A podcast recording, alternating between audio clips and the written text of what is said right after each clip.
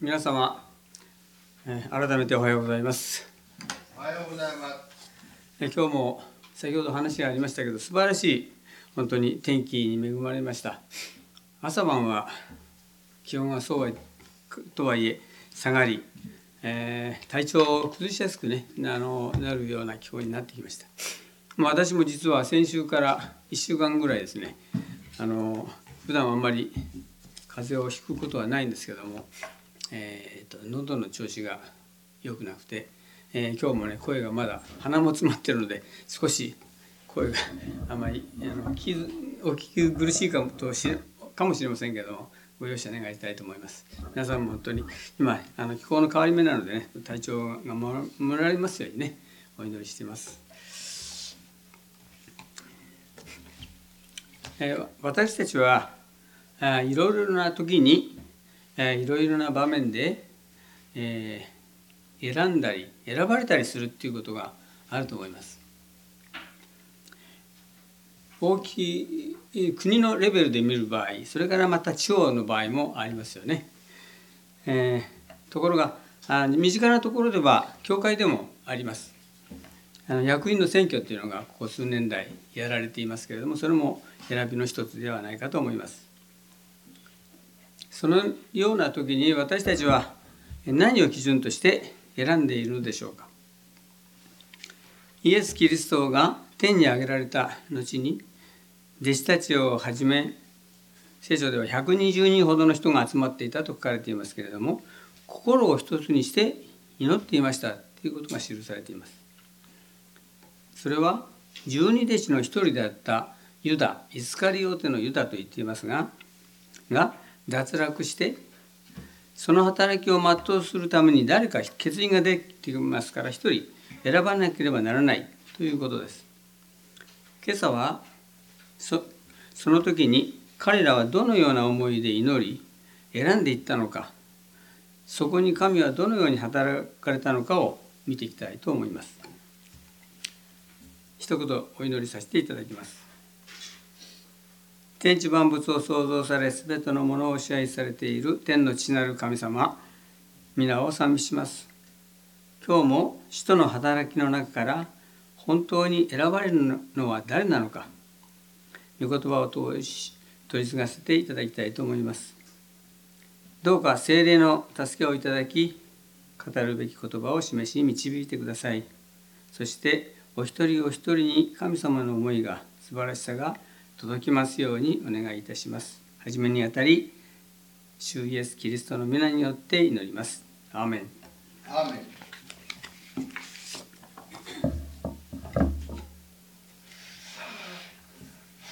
前回から使徒の働きから奨励させて用いさせていただいておりますけれども、その重要性についてちょっと触れてみたいと思います。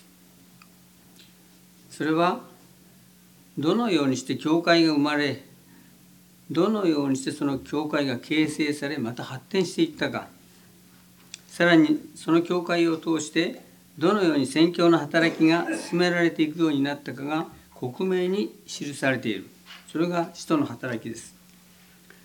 そこには常にイエスが約束された聖霊が望まれ、使徒たちと教会を駆使することによって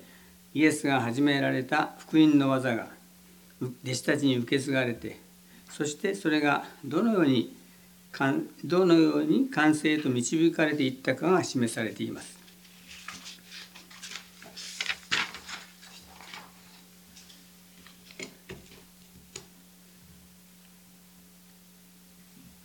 今日は聖書今日の聖書箇所は、キリストが十字架の上で死なれ、みっかめによみがえりとよんじゅうにちかん弟子たちに現れ、天に上げられた後の場面です。リーダーであるイエスが天に上げられ、途方に暮れていた弟子たちがなすべきことは、イエスが命じられた通り、ただエルサレムを離れないで私から私から聞いた父の約束を守りなさいということでした。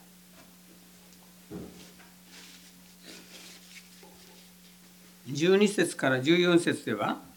キリストが約束された聖霊を受けるための準備、祈りが記されています。じゅうに節から見ていきたいと思います。そこで人たちはオリーブという山からエルサレムに帰った。この山はエルサレムに近く、安息日に歩くことが許されると道のりのところにあった。ここで安息日に歩かれる道のりという言葉がありますけれども、旧約の時代の律法には細かい規定がありました。神様が定めたもの、またそうでないユダヤの人々が後から定めたもの、様々あると思います。ここでの安息日に歩ける程度は、限度は旧約聖書の定め規定ではなくて、ユダヤ人たちが定めた規定です。ここで安息日に歩くことが許される道のりとはどれほどだったのでしょうか。ユダヤ人は安息日に歩くことが許されている距離をにせんキュビト、単位がちょっと分かりにくいですけれども、メートルに直すときゅうひゃくメートル、約きゅうひゃくメートルに定められていました。非常に近いところふうに考えていただければと思います。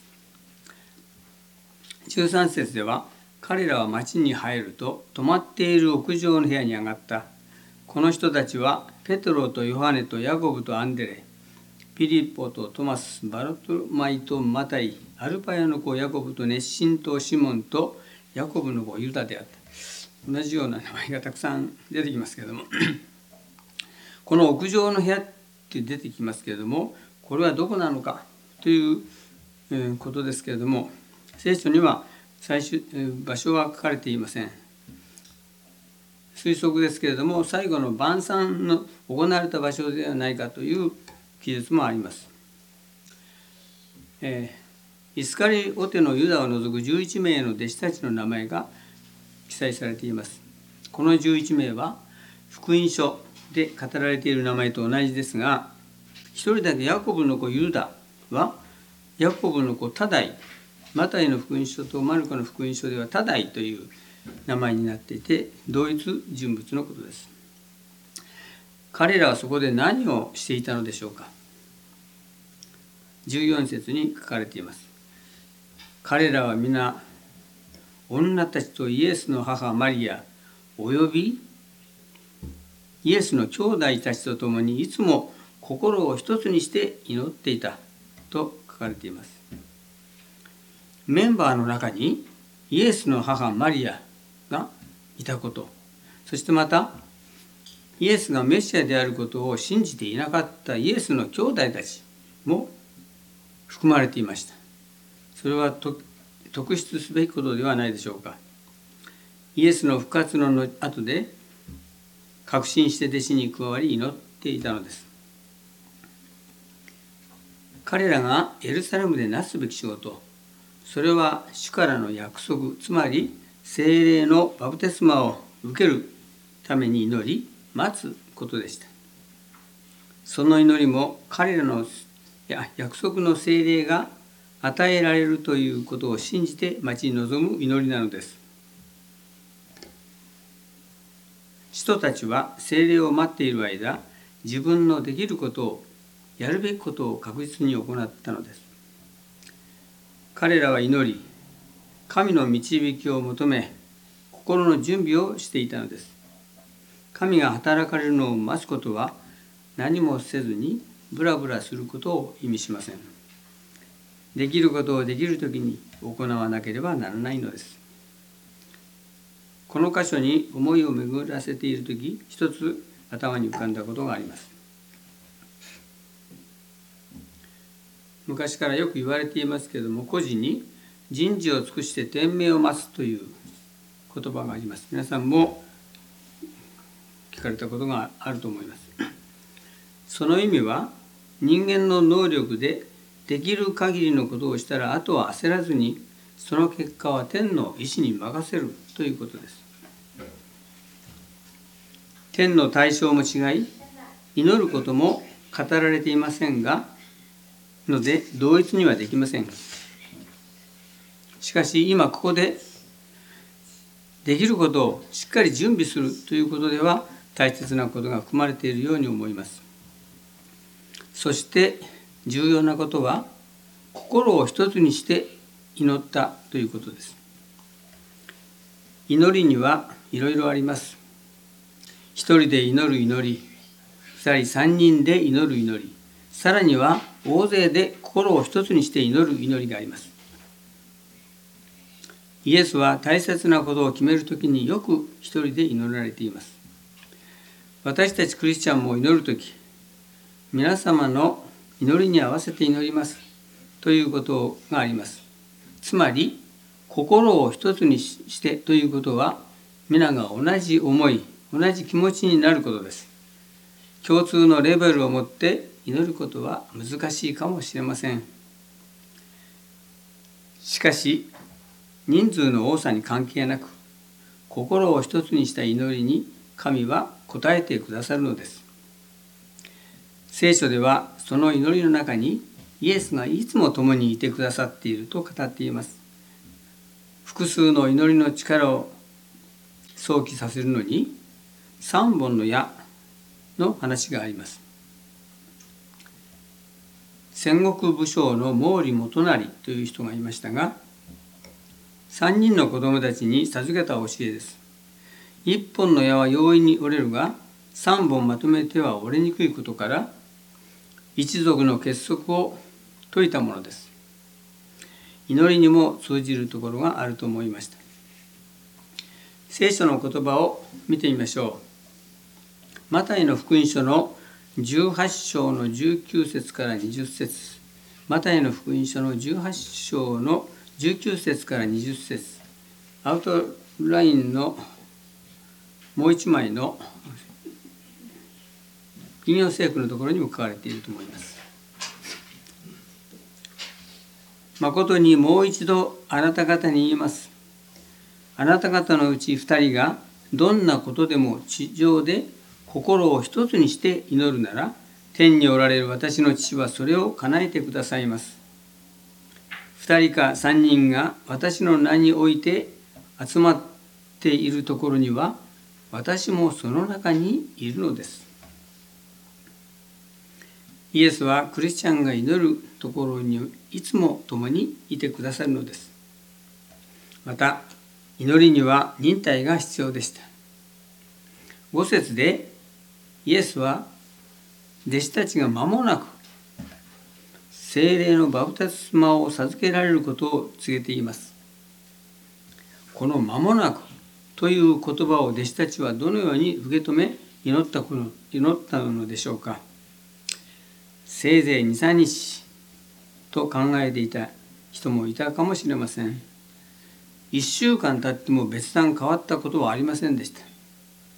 これはまさに信仰を試さ、試される期間でもあったのではないでしょうか。それとも彼らは、それでも彼らは心を一つにして祈ったのです。彼らはまさに信仰の祈り、一致の祈り、真剣な祈りを実践していたのです。この聖霊のバプテスマを待ち望む期間は、実際にはとおかかんでした。じゅうごせつからにじゅうろくせつでは、脱落した使徒ユダの代わりに補充することが書かれています。使徒の補充の理由、使徒の務めと資格、補充の方法がどのようなことだったのかを見てみましょう。じゅうごせつでは、その頃ひゃくにじゅうにんほどの人々が一つになって集まっていたが、ペテロがこれらの兄弟たちの中に立ってこう言ったとあります。イエスを三度否定したペテロですが、あの忌まわしい不信仰から立ち直り、弟子たちの信仰も回復し、指導的役割を果たすようになっていました。じゅうろくせつで、兄弟たち、イエスを捕らえた者たちを手引きしたユダについては、聖霊がダビデの口を通して前もって語った聖書の言葉が成就しなければなりません。聖書の言葉の成就を強調しています。詩編のよんじゅういっぺんのきゅうせつをご覧になっていただきたいと思います。詩編の よんじゅういっ一編の九節です。私が信頼している親しい友が私のパンを食べている者までが私に向かってかかとを上げますと書いてあります。じゅうなな節からにじゅう節をお読みしたいと思います。ユダは私たちの仲間として数えられていて、その務めを割り当てられていました。十二使徒の一人として職務がありました。じゅうはち節では、このユダは不義の報酬で辞書を手に入れたが、真っ逆さまに落ちて体が真っ二つに裂け、腹綿がすべて飛び出してしまった。じゅうきゅう節、このことはエルサレムの全住民に知れ渡り、その辞書は彼らの国の言葉でアケルダマ、すなわち地の辞書と呼ばれるようになっていた。にじゅう節では、詩編にはこう書いてあります。彼の宿営が荒れ果て、そこから住む者が絶えますように、また彼の務めは他の人が取るようにと記されています。イエスを裏切るユダがどうして使徒に選ばれたのか、ペテロもよく分からなかったことでしょう。人間にはよく理解できないことでも、神にとっては一貫したご計画があるはずです。彼らの宿営が荒れ果て、その天幕から住む者が絶えますようには詩編のろくじゅうきゅうのにじゅうろく節に記されていますが、敵の住居が荒廃するようにと祈られています。また彼の務めは他の人が取るようには詩編のひゃくきゅう編はち節の通りに、敵が早く死んでその職責を他の人に変わらせるようにとの祈りです。ここで敵とはユダのことを指しています。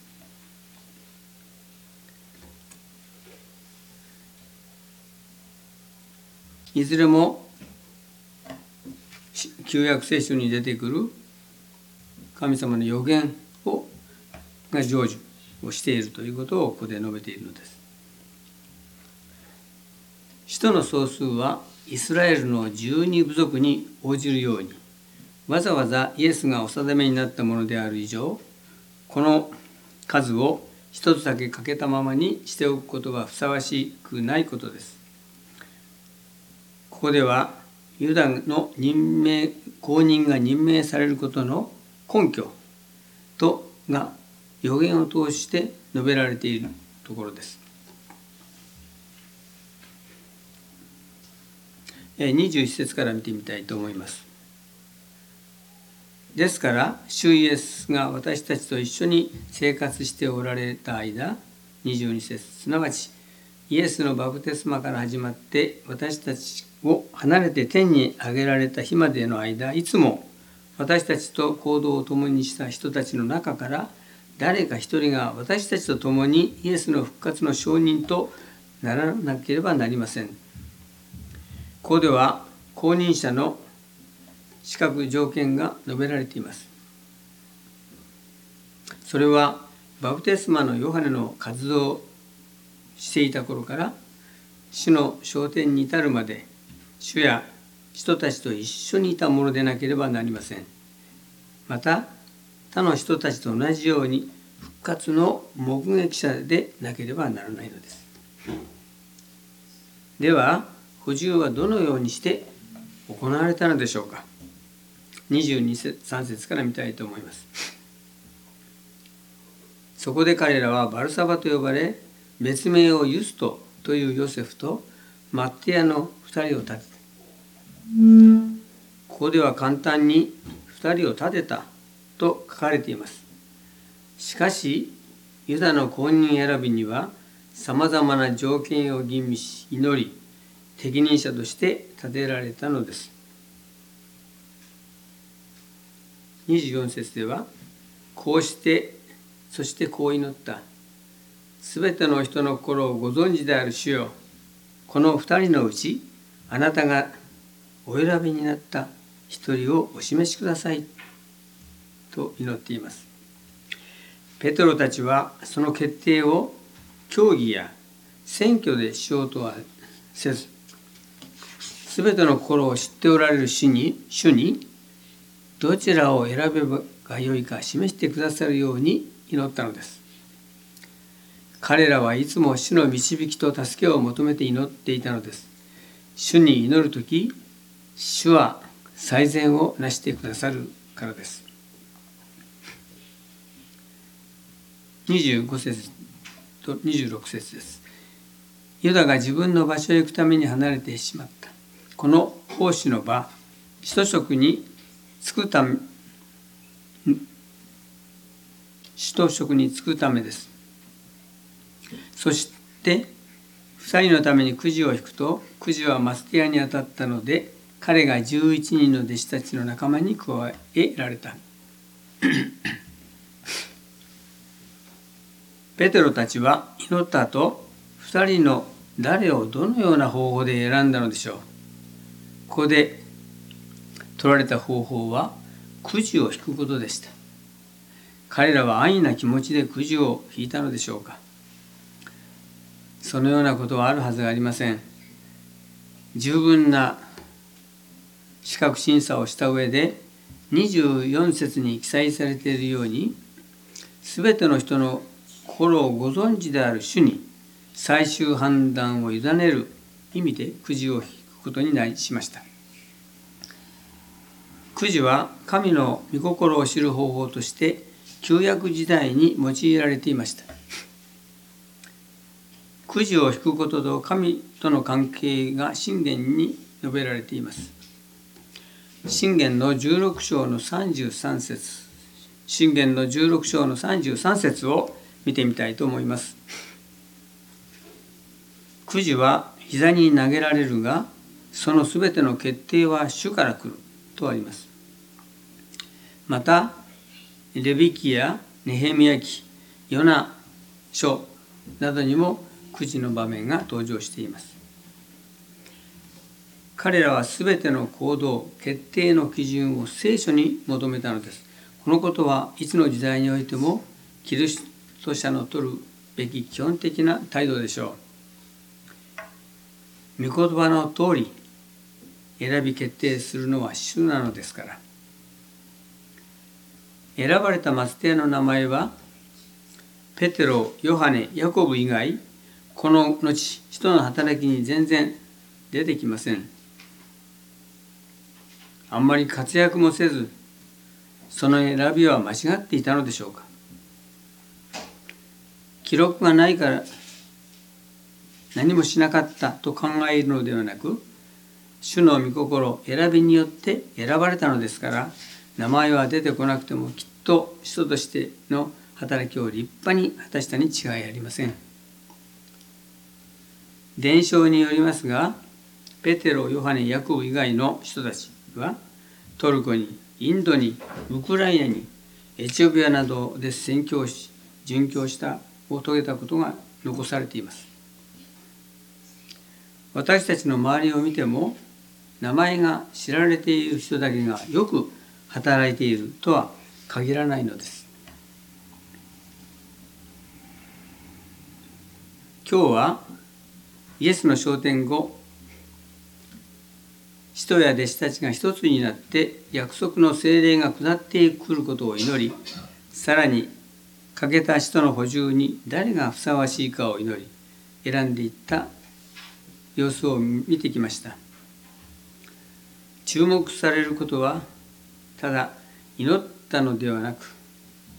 心を一つにして真剣に忍耐を持って祈ったということです。私自身、祈りについて大いに考えさせられることがあります。私は毎日、起床すると顔は洗い、まず祈ります。最初は自分のこと、まあ、健康、それからその日のスケジュール、先の課題などです。それから親族のこと、教会に集う兄弟姉妹のこと、そして教会と関係のある人、また会った人など広範囲になっています。当然時間がかかりよんじゅっぷんほどになってしまいます。マンネリ化し日課のごとく祈っているだけで、どれだけ一つ一つ真剣に祈っているのか、非常に心もとない気がします。一つの対策として、毎日全部を祈るのではなく、祈りの課題の優先順位を決め、いっしゅうかんというスパンの中でバランスよく祈っていければよいのではないかと考えています。また祈りがいつ聞かれるか分かりませんから、常に忍耐を持って継続していくことを忘れてはいけません。また教会はいろいろな考えを持った人たちが集められているところですから、なおさらその中にあって一人一人がイエスだけに目を留め、心を一つにして祈っていけば、主はきっと聞き届けてくれるでしょう。御言葉の通り、主はすべての人の心をご存知で祈りを待っておられるのですから。もう一つのポイントは選びについてです。今日の箇所ではペテロをはじめ人たちや弟子たちはすでにご存知の主に祈り、くじを持って選んでいきました。一見乱暴そうに見えますが、くじそのものを主の御手に、主のくじそのものも主の御手にあるので、最終的に決めるのは主なのです。私たちが直面する選びの状況はどうでしょうか。身近なところではしもべ会の役員選挙があります。もちろんくじは使わず投票します。メンバーも少なく、選ぶのもに苦心されているでしょうが、何を基準に定めていますか。自分の経験や状況、思いの中で判断することが多いのではないでしょうか。聖書ではどう語っているのでしょうか。ふたつ見てみたいと思います。使徒の働きのろく章のさん節、使徒の働きろく章のさん節を見たいと思います。選びの一つの基準が示されています。ここではステパノ、ピリポ、他なな名の含めなな名の人が選ばれています。使徒の働きのろく章さん節では、あなた方の中から精霊と知恵に満ちた評判の良い人たちをしちにん選びなさい。精霊と知恵に満ちた評判の良い人という表現がされています。またテモテ第一のさん章のはち節では、執事の執事の選びが記載されています。テモテの第一さん章はち節。同じように執事たちも品位があり、二枚舌を使わず、大酒のみでなく、不正な利を求めず、清い良心を持って信仰の奥義を保っている人でなければなりません。品位がありに二枚舌を使わず、大酒のみでなく、不正な利を求めず、清い良心を持って信仰の奥義を保っている人でなければと書かれています。時代は確かに違いますが、現代にも大いに適用すべきことだと思います。私たちクリスチャンも思い患ったり、決断を迫られたりしなくすることがよくあります。すぐに答えを求めるのではなく、一度主の前に静まり、祈り、御言葉を思い起こし、主の導きに従っていくとき、主が最善のことを示してくれます。すべての行動、決定の基準を聖書に求めることは、いつの時代においてもクリスチャンの取るべき基本的な態度なの で, ではないでしょうか。私たちクリスチャンは主に愛され、選ばれ、召された人なのですから、どのような状況の中でも主に祈り、主の選び、導きを求め、希望を持って前進していきましょう。すべてを選ばれるのは神なのですから。それでは賛美を捧げさせていただきたいと思います。えー、静けき祈りという賛美がありますけれども、いちばんとさんばんを賛美したいと思います。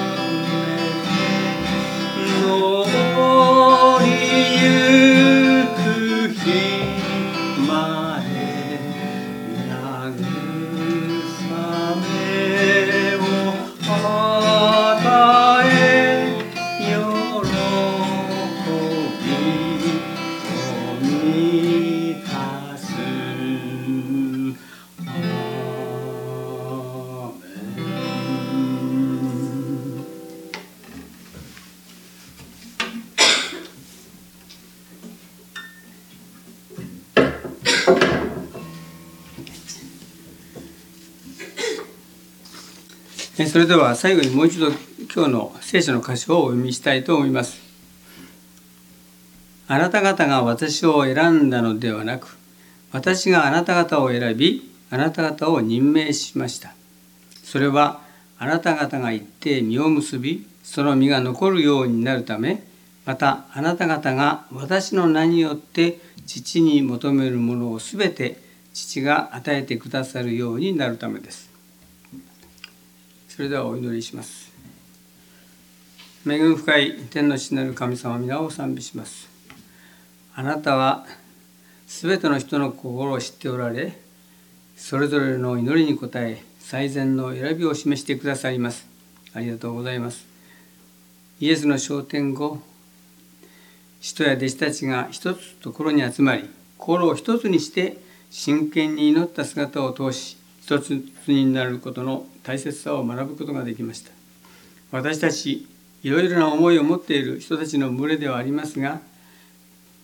教会の頭である主イエス・キリストから目を離さず、あらゆる事柄に一致を求めながら歩んでいけるよう、主よ導いてください。まだイエス様を信じ受け入れてないお一人お一人に、主イエス・キリストの用意された誠の光が届き、イエスを信じ、罪の許し、救い、聖霊を受けられるようにしてください。主イエス・キリストの皆を通して祈ります。アーメン。アーメン。